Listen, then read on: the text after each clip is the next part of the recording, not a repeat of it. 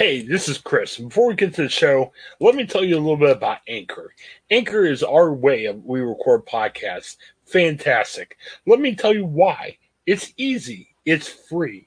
There are creation tools that we can record and edit your podcast right from your phone and your computer. Anchor will distribute your podcast for you, so it can be heard on such um, providers as Spotify, Apple Podcasts, and many, many more. You can make money from your podcast with no minimum listenership. It's everything you need in a podcast and so much more. Check out Anchor, and you can find it all in one place. Download the free Anchor app or go to anchor.fm to get started. Anchor, it's a fantastic way of creating your first podcast and making it work.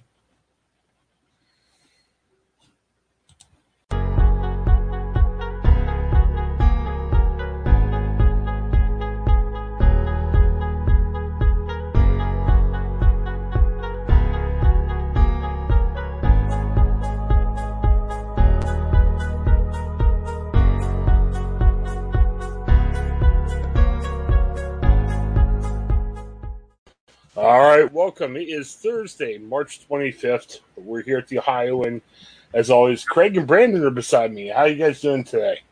Doing well. How are you? Excellent, excellent.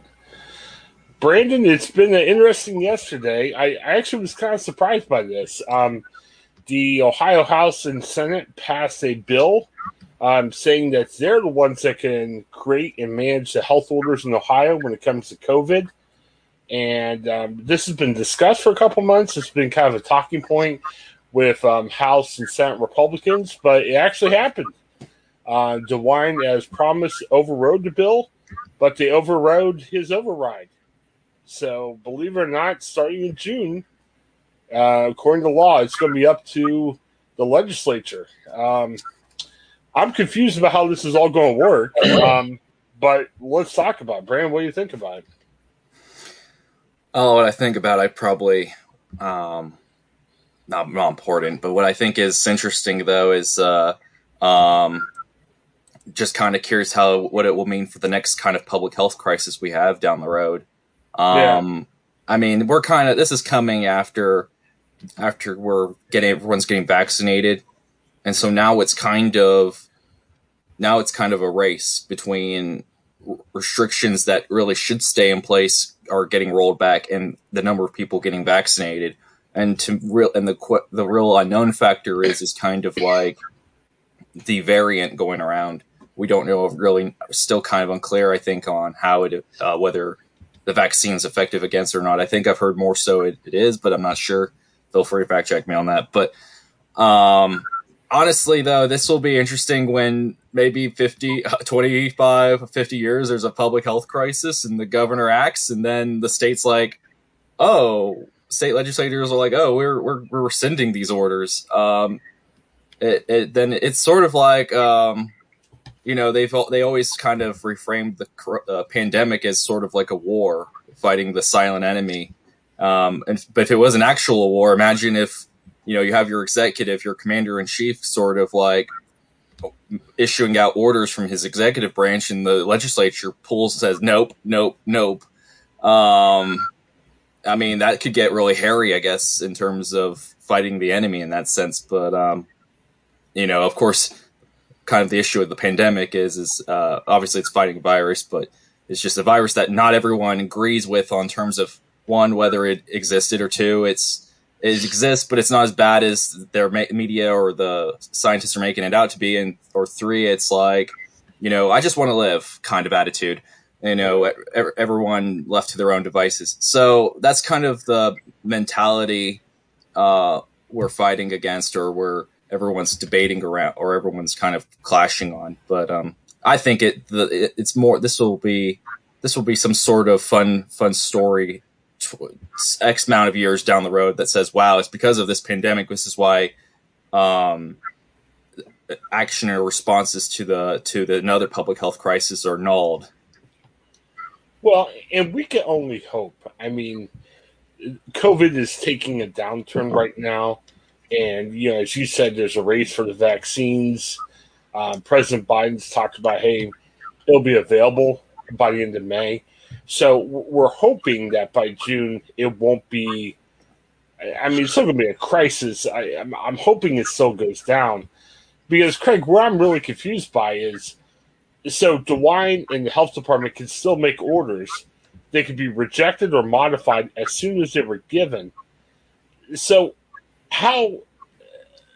I mean, the assumption is with the current Republicans there uh, in the House and Senate, they'll just say no more health orders.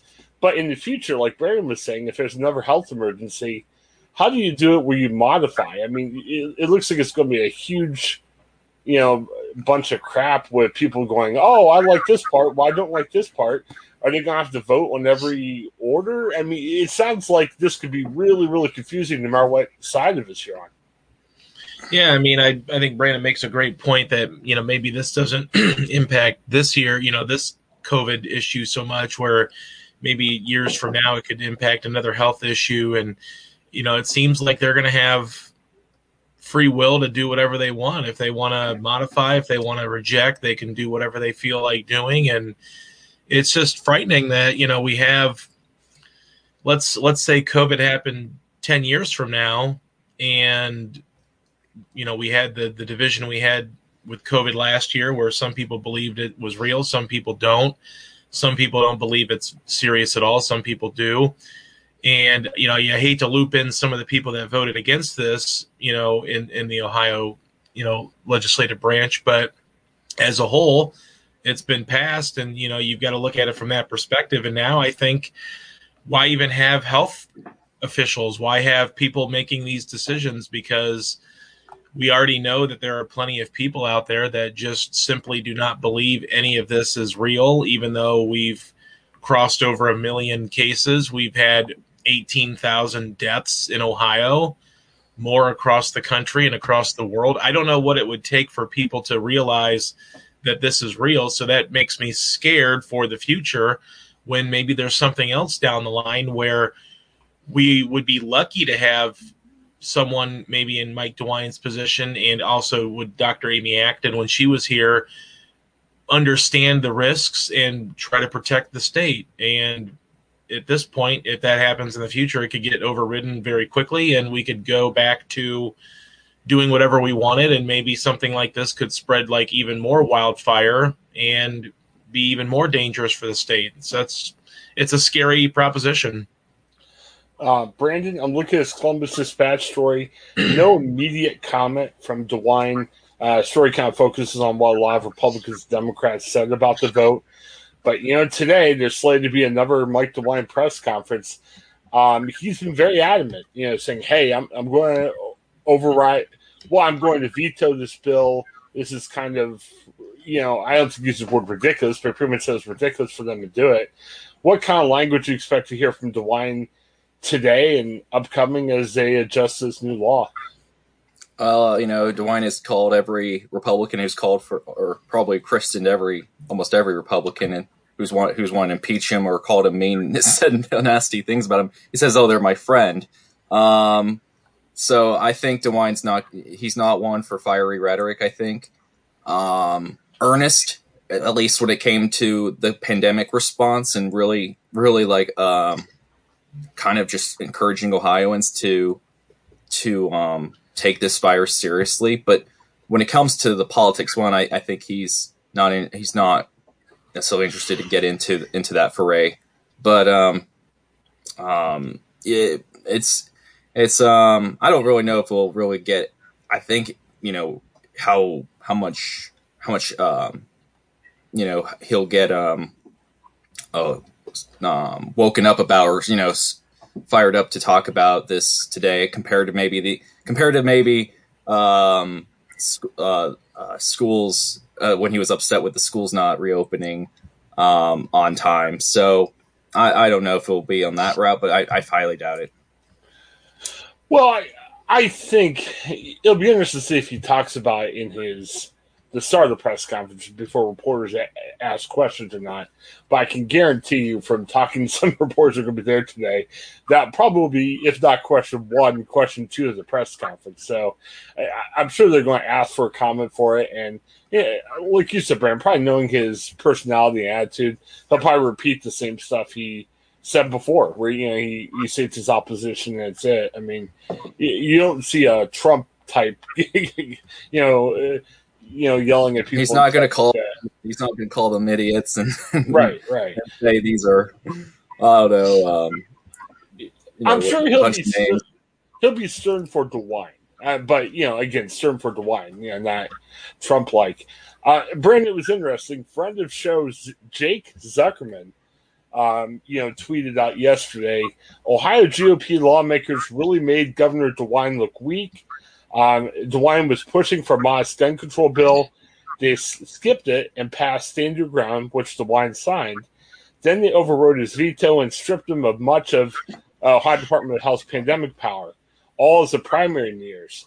Um, very interesting uh, tweet from Jake, and it kind of tells you that I'm.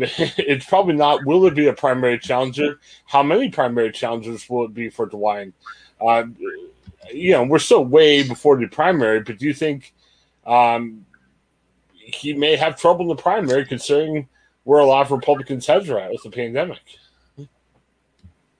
Oh, first off, it's just funny that because I was thinking about this tweet as I was talking earlier. It's just like, um, um, but um, um, yeah, I think um, DeWine is definitely going to have. Um, I think there's going to be. A, it would be surprising if he did not have a primary challenger, and I, it will definitely be someone more from the Trump faction. Uh, I think, and uh, it's just a question of who. Um, and um, I would be mostly surprised, but I'm not necessarily a political reporter in and out who has like a better pulse on this. But uh, from just uh, as an outsider looking in, I just think that um, um, you know, it's it's um they were the Republican Party in the Senate and the House are just not happy with with with uh, with the governor. Um, and um, it's kind of a byproduct, sort of, because they represent different parts of the state with constituencies that you know po- large pockets maybe of um, of not not content with the with the shutdowns or the restrictions or the mask mandates. So that's why I think it's kind of you you have more di- diverse or more like this kind of extremist pop uh, viewpoint in, the legislature. But um, I don't know how that'll transfer translate over to who will rise to to be their their champion in the in the governor primary. Yeah, Craig, it's going to be interesting. I mean, you know, DeWine has endeared himself to a lot of Ohioans, but you know, it's not Ohioans that typically vote Republican uh, you know, I mean, he's got to run Republican. I don't think he's going to be a third party to try to run Democratic, but I, think he may have trouble in the primary. I mean, I think he's done a decent job, but I'm wondering how he's going to, you know, do with when you just have Republicans voting for you.